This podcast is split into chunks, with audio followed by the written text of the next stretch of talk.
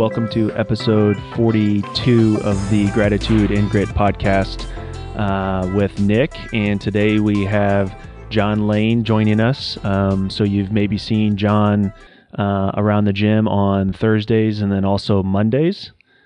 Monday mornings now, yes. Monday mornings. And so John is our resident physical therapist that is uh, coming to the gym to kind of check out what we're doing and then offer um, solutions to our aches and pains. So, John, thanks for joining us. You're welcome.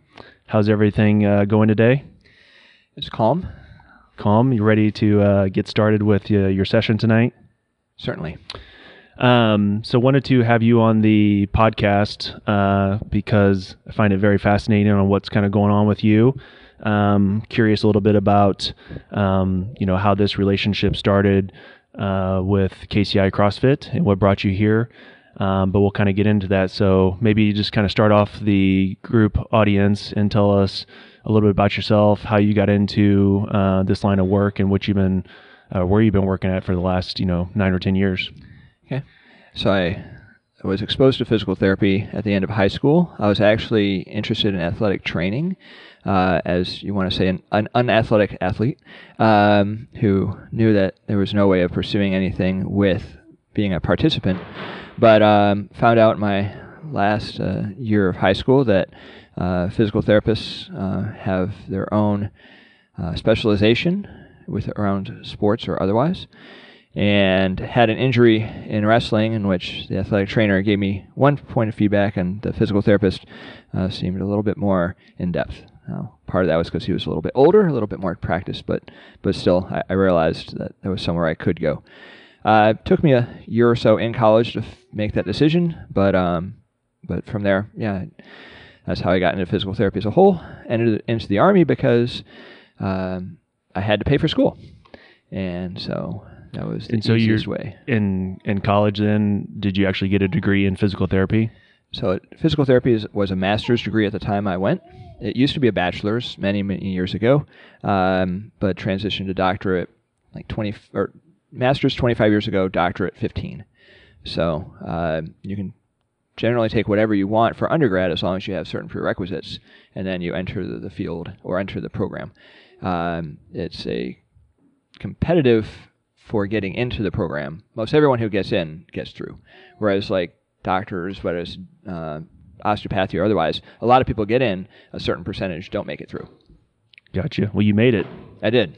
Well, congratulations. Thanks. um, so you mentioned that you uh, you're in the army, and so or you were in the army, Correct. um, and so that's where it started. And so you were doing uh, physical therapy within uh, the army at Fort Leavenworth, That was my last assignment. your last Yes. assignment. And so you were there for weren't you there for like nine years or something? No. Um, so the training I've had that l- lets me do what I do, I took nine years ago. Uh, I was actually stationed in Virginia, but my last assignment uh, was the last three years. So, Gotcha. So you've been in Kansas City then for the last three years. give or take now, yes. Give or take. Awesome.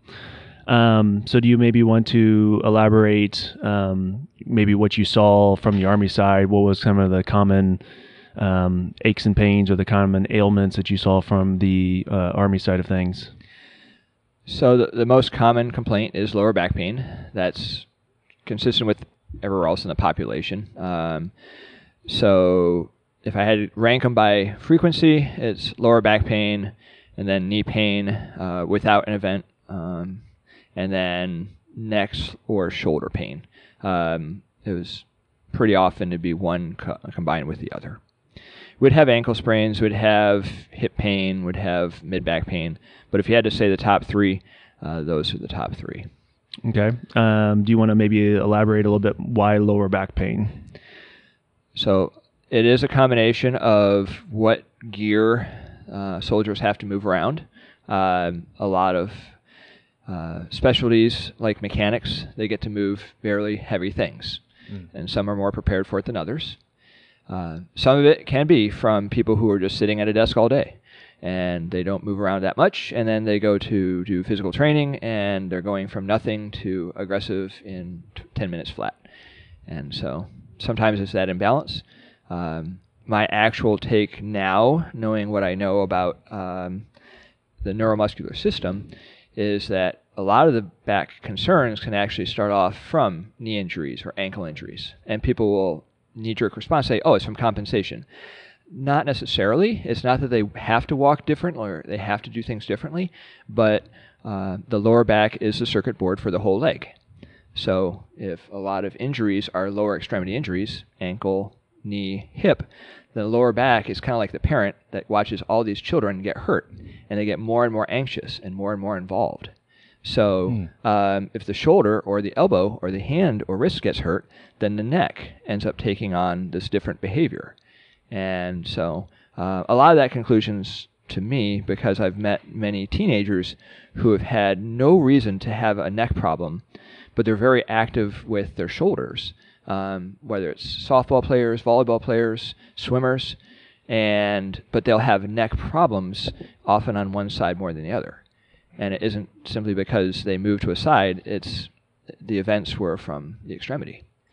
So I like I like the way that you said that. Um, so basically, the lower back would be the parent to the lower body, and then the the neck and the shoulders would be the parent to basically your upper body and your extremities. correct. Yeah, that's I, that first thing that you said. Like the oftentimes what you're seeing or what you're thinking now is that low back pain can frequently be caused by things down the chain, knees, ankles, Right. the way that you're walking, like any anything.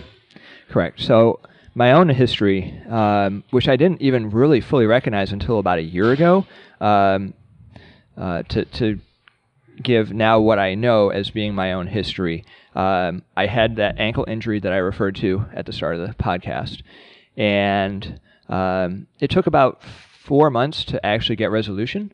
But even while I was still dealing with that, I could still perform close to what I think was my peak level. I mean, I ran a 10:47 two mile while I was still recovering from Whoa. that event. So, um, so in my case, it probably well, at that point, I would say it probably had resolved, but before that, I was about 20 or 30 seconds slower uh, as it was calming down. Um, it did calm down to where if you asked me which ankle it was, I probably wouldn't remember. But then two plus years later, um, simply participating in um, recreational activity, I'll just leave it at that. I bent over to pick something and I heard a small pop in my lower back. I I didn't lift anything. I literally just bent over to grab something, felt a pop, and for the rest of the day, I had relative weakness down the leg. Um, because of my relative background, I was already a little bit nervous about that. Um, but it did calm down. And then two years later, when I was showing a limping pattern uh, to undergraduates, a, a specific limping pattern to uh, show strain on the glute medius muscle in this case, I actually strained that muscle Really? on my right side.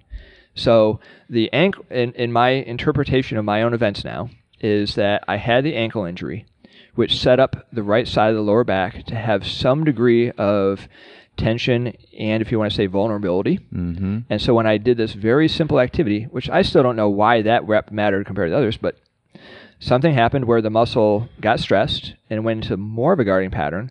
And in again thinking about this after the fact, um, I could not get below 12 minutes for running the next fall. Um, I actually lost more than half a minute in speed, and I think it was because I had my lower back reducing the capacity for my hip. For the hip. It didn't hurt. It just didn't have as much power. It just hindered the. Right. And I just thought I wasn't in shape because I thought, well, I took a couple weeks off because of uh, attending a camp and I just couldn't get myself back in shape.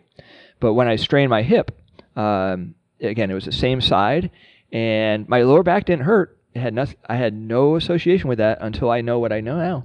But I strained my hip, and for a week I couldn't walk. For six weeks I couldn't run. I got to where I could run, but when I directly challenged that muscle, anytime that challenged that muscle, it hurt for two or three days. Didn't matter how long I waited on it. But I really think that the lower back, um, it, it was the common denominator on those three injuries, Yeah. even though only one of the events would I have ever pointed at my lower back. Sure, that's that's interesting. I mean, I, I hope that the people listening to this can pick up on that because I've known, like, even my wife and I've known other people that have say, th- you know, the quote, throw their back out, right? Right. So that something goes hay- haywire in your low back and your hips. just by doing putting your pants on or taking your pants off. Like it's just this random movement. It's not deadlifting 300 pounds that throws your back out or doing something weird. But now looking at it with that lens or that understanding, you could say, well, I wonder why that happened. You know, other than just putting a big question mark in the air and saying, "Wow, why did that?" and then having to go to see the chiropractor, obviously, because things are out of adjustment. But, huh? Like yeah. Then my my question, where I was thinking too, was is so would that always be a common misdiagnosis? Then you go to the doctor and you would say, "Well, my lower back hurts," but it could have been your ankle, knee, hip, something like that. But of course, they're going to try and treat your back. You know, maybe give you a cortisone shot or something. You know, something like that.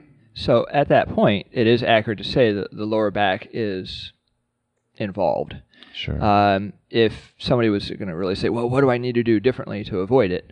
Um, then some of that is um, after you have any sort of extremity event to really assess is there any other presentation that suggests that the lower back is now going to uh, interfere with other things. Mhm. So that's where it doesn't matter if somebody's coming with knee pain or ankle pain. I'm going to assess their hip, comparing side to side to see is there a strength difference, because that is an easier comparison than assessing like hamstring strength um, or calf strength. And, and I'm simply referring to the lowest two levels of the lower back, but that's where most problems occur. right. So, um, so it is accurate to say that the lower back is involved, and um, I would love it if somebody actually set up a study to to find out if does it start off as muscular, and then that muscle balance or imbalance leads to the disc wall issues joint, and so mhm. forth. Um, it is an established fact that um, for surgical fusions, the most common level is L5S1. The second most common level is the level between the fifth and the sixth level of the neck. So L5S1 innervates the hip, hamstring, calf, foot. L- C56 innervates the shoulder, some of the forearm. So it's kind of like saying, do you expect more wrecks on I-29 or do you expect more wrecks on your neighborhood, uh, whatever streets going down your Yeah, neighborhood? Driveway. It- it's even it by volume it's going to be I-29 because there's so much traffic. Yeah. So uh, just out of the nature of the volume alone. So I- I'm curious. Uh, I don't know if anyone will ever try the study because that means you have to take people who had these muscular concerns. and You have to leave them alone. Right. But I do wonder if that's what gets it started. Mhm. But by, th- by that point, by the time they're coming in and saying, I have back pain and they do imaging, then yes, there are other changes. But if you really had to say, how could we prevent this long term, that, from my experience, that's where it kind of leads me to think. Which, of course, everyone's going to have their bias based on what they've seen. But um, several different experiences I've had, they stay consistent um, with that premise. So as I'm sitting here and I'm watching Doug work out and he's deadlifting 300 pounds, and if you were going to be sore the next day, would you be sore because your back is sore, or would you be sore because your legs are sore and it's telling your lower back? What do you think about that? I would lean towards Because you're going to feel the right. soreness in the lower back. Right. The lower back is challenged. It has its own piece. Um, I am curious as to how much uh, the lower extremity involvement can ramp that up. So um, I would actually argue that a squat. I mean, if you have you if you have good form with both exercises, you should be fine. Mhm. But I could I could see where people will say I feel more with squats than I do with deadlifts because you've got the entire lower back involved, if you will, because you have um, the quadriceps and possibly adductors, uh, mostly quadriceps, involved, and you you have to control um, through a, a large range. Um, so whether or not you have that little pivot, um, or what I've been told is called a gluteal wink um, with a squat, um, whether you have that pivot or not, you have a transition zone, and you have both the hamstrings, glutes, and quads involved. So the qua- the squat actually will incorporate all of it. Yeah. Um, so I could see more people having soreness. Uh, certainly for a deadlift, uh, if you do it right, then your lower back is just kind of there for the ride. Right. A lot of posterior chain work, but it's it's just there for the ride. Yeah. So um, so I actually I can see your point about the hey these people are doing 300 pound deadlifts and they're fine, and then they go put on their pants and what happens? Um, so I, I, I would think that one with a deadlift you are giving it a certain amount of focus, uh, so good form, but also um, you're going to have several muscle groups that are active and engaged rather than just having something uh, pick up randomly. Very fascinating stuff. I mean, I love yeah, I love it. It's it's hard to grasp and understand, but it's like uh, it's it's really important to, for people to at least kind of understand like try to understand how your body is working and works and and the function and potential dysfunction I, I think is it's super important. I mean if if we're in CrossFit and we do CrossFit for longevity, you know, and we've talked about this at length, but we you've got to be a constant learner and you've got to be you you've got to be invested with learning. You know, with nutrition, we've talked about this recently. Like you, you just have to understand what you're putting into your body and what it's doing as as fuel or lack thereof. Like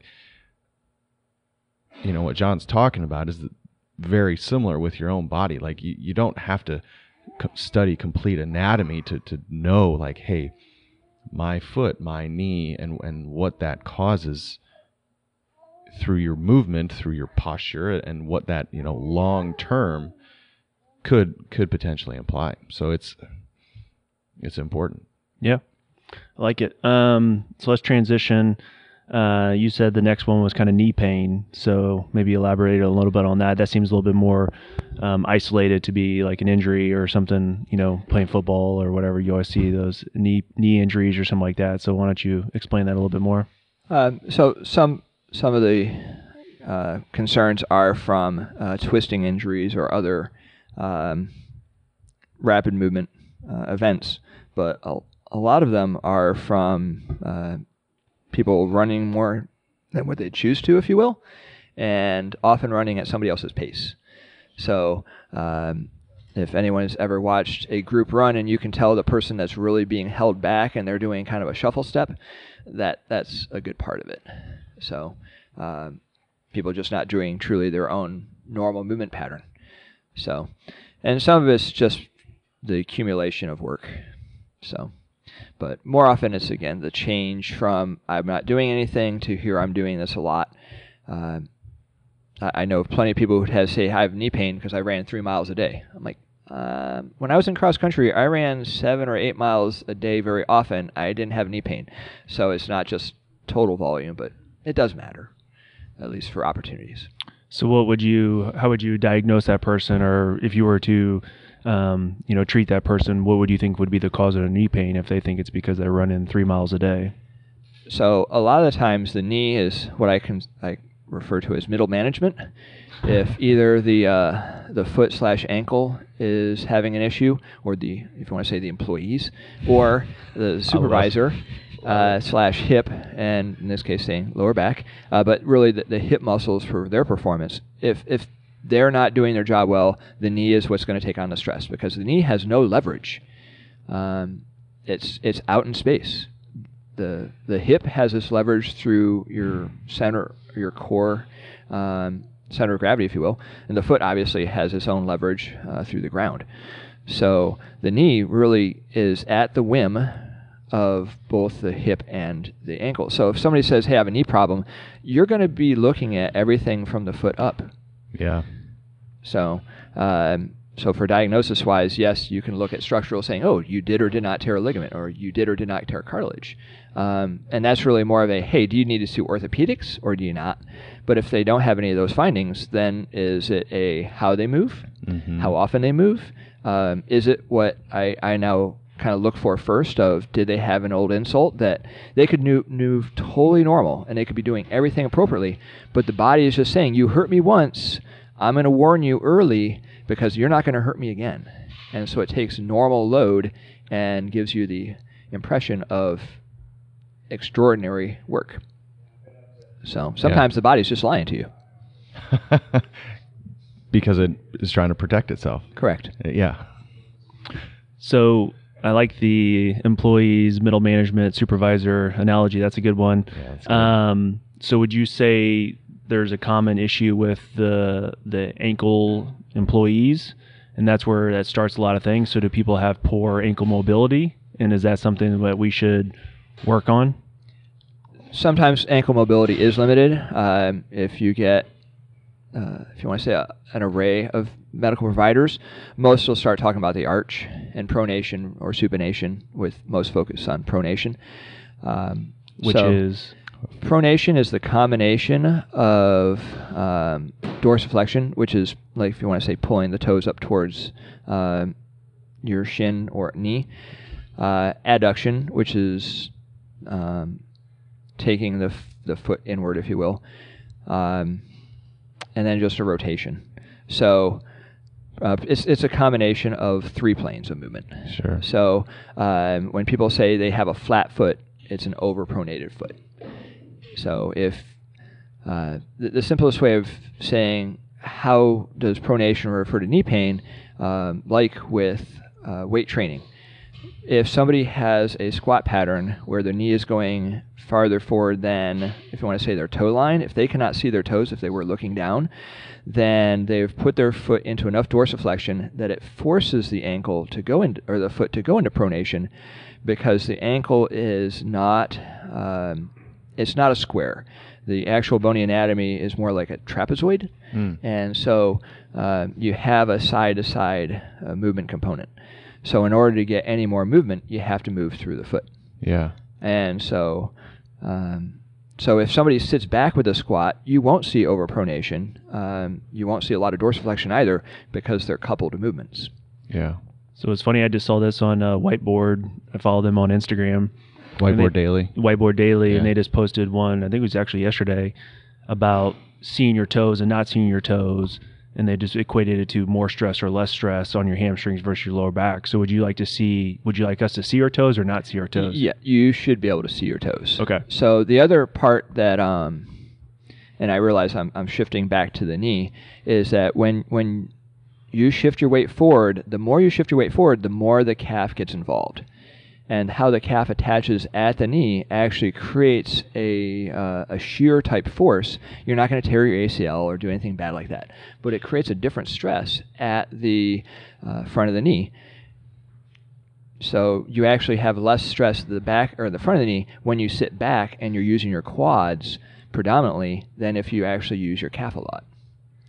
So, so yes, you, you definitely want to be able to see your toes. He's literally describing me and the struggles that I'm going through right without like actually we didn't talk about this, but like I have essentially jumper's knee is what I'm feeling. Like I've got just that pain in the front of the knee and my flat foot is super apparent. I've been working on it for a year and a half now trying to actually recreate the arch, but everything that you just said describes like when and how I have pain through the knee and it's usually things shift forward. I've got tight calves. I try to push the knee, you know, it's just everything. Right. So whether or not it's a posterior chain weakness then, and you're shifting forward because you can't control the posterior chain, that's the question. Yes. Um, so yeah, I'll have to I'll have to take a look to give you any better feedback than that. no, Uh, yeah. but no, the, the, the, the common pattern is that um, once you see that, then then you see the knee cave in, uh, a term that um, I would use as dynamic valgus, Mhm. but but you can just say, hey, the knee caves, because it's essentially talking about the same uh, picture. And that, yes, will be its own stressor on the knee because you're taking on uh, rotational force, but it's happening because of these other factors. right. And so, why does the knee cave? because the foot's going into pronation, and so the knee has to follow that motion. And so a lot of coaches will, I would say, appropriately say, no, keep the hip, tighten the hip to kind of push your knees out. Um, they just tell me to push my knees out. So. right, right, and and so you focus on that, but in order to make that happen, you have to sit back. Um, so it, it's you can have different verbal cues that will still get the effect you want. Right. Um, some are easier to register. So So when I am back squatting or front squatting and I go down and I get too much on my toes or I get out in front of my toes, then I'm causing the pronation, right? Which in order to get out of that, I'm gonna have to buckle my knees or get my knees in in order to kind of get out of that situation because I'm too far on my toes. The better response is if you're able to sit back, but Yeah. on the on the chicken and egg part, yeah, if if you're leaning forward because you can't sit back, you're right. You're you're kind of in that stuck position, and and so yes, people will end up moving their legs in in order to try and get leverage uh, for that moment. It's it's a cheat, and so for the moment you get away with it. Eventually, you you feel it more and more. Gotcha. All right. I mean, that's a lot of information. My head's about to blow up. Um, so let's move on. So the last one you talked about was kind of neck or shoulder. Yep. Um, so I'll kind of let you do your your business on the neck and shoulder area. So the shoulder is where we get all of our mobility for doing anything with our arm. So uh, it, it's getting a lot of use. Uh, the shoulder does not have a lot of ligament support. It has a little, but not a lot. So the muscles always have some degree of work anyway. And so if people are doing uh, lifting, whether it's gym type exercise or uh, things at work, uh, it, it's going to get its, uh, its own work. You really can't uh, use the rest of your body to lift something overhead. Yes, you can use uh, thrust through the hips and that to get propulsion, but you you're not going to jump up, so you don't have to raise your arm up any higher. So there are some things you just have to use your shoulder for. And again, the neck being the parent for the shoulder, um, if the shoulder is stressed, then uh, the muscles that support the shoulder blade and the muscles that support the neck themselves are going to have their own uh, challenge or irritation. So, so that one's more of a function activity based piece, but it, it's again very common. So then, should all of us that are desk workers all day long, and we're in the we're in the the go position, which is the keyboards out in front of us, and we're locked in at it.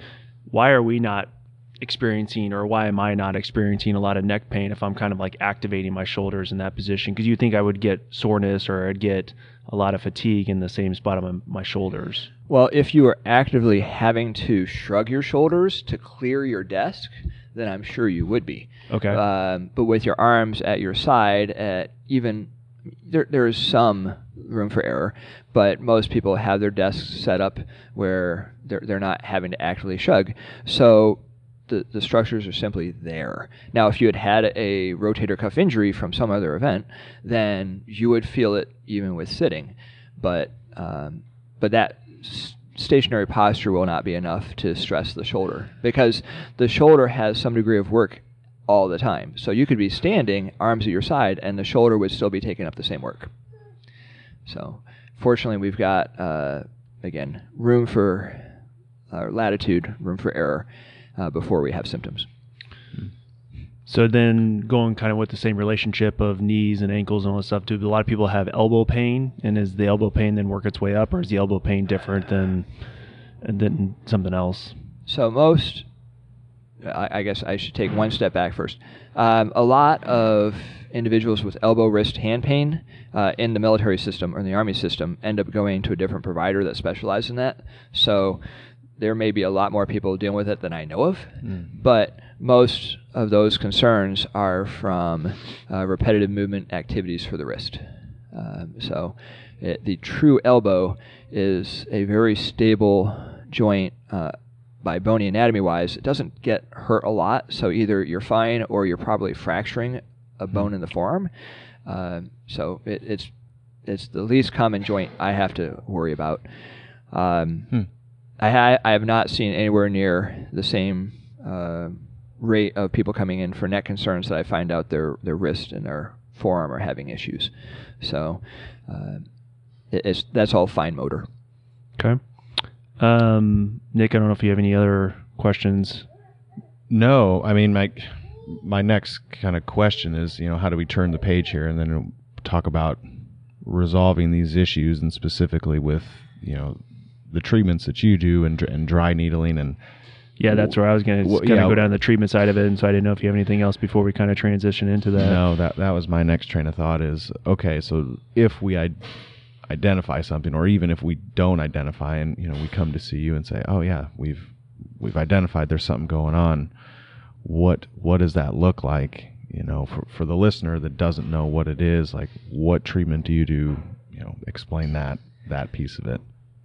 So, if I had to say a spectrum of options um, where the patient basically can be in control, independent, um, but they have to work at it for a while, uh, can be what people think of with physical therapy. I would give exercises uh, to tell the muscle how to contract, uh, give them a stretch to tell the muscle how to relax, and they would incorporate that to let the muscle know what its normal job is because if the muscle has been stressed or irritated and is in a semi-contracted status, um, then we need to tell it how to go uh, high and low, if you will. So rather than just being halfway. So if it's a very mild concern or presentation, then normal exercise or selective exercise will reinforce what the muscles are supposed to do. And you shift, if you want to say, the threshold far enough that their normal activity or even sometimes aggressive activity doesn't create a problem. If that is not sufficient, then the other option they have for self control, or uh, if you want to say kicking the can down the road to at least control the symptoms for that day, I use ischemic compression a lot. Um, some people do this on their own anyway. They they find a spot that's kind of tight and they'll just kind of rub at it or push at it or lean on a corner of a desk, whatever that might be. And after a minute and a half to two minutes of doing that, the muscle will relax or fatigue. You, you pick your term. And for a few hours, the muscle behaves better. And so that's a strategy they can use uh, if they're uncomfortable with doing anything more aggressive. So uh, if that again is insufficient, they're like, I don't want to kick the can. I don't want to just touch the symptoms. I want to address things. Uh, that's when I'll often recommend the treatment of dry needling. Um, most people confuse that for acupuncture because it's the same type of needle, but the more comparative, uh, similar approach is uh, trigger point injections.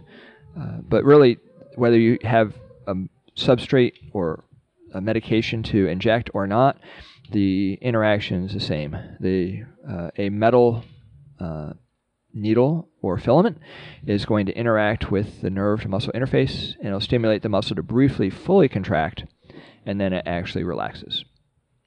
So, those are the spectrum of options that somebody can use to uh, focus on, if you want to say one specific area at a time.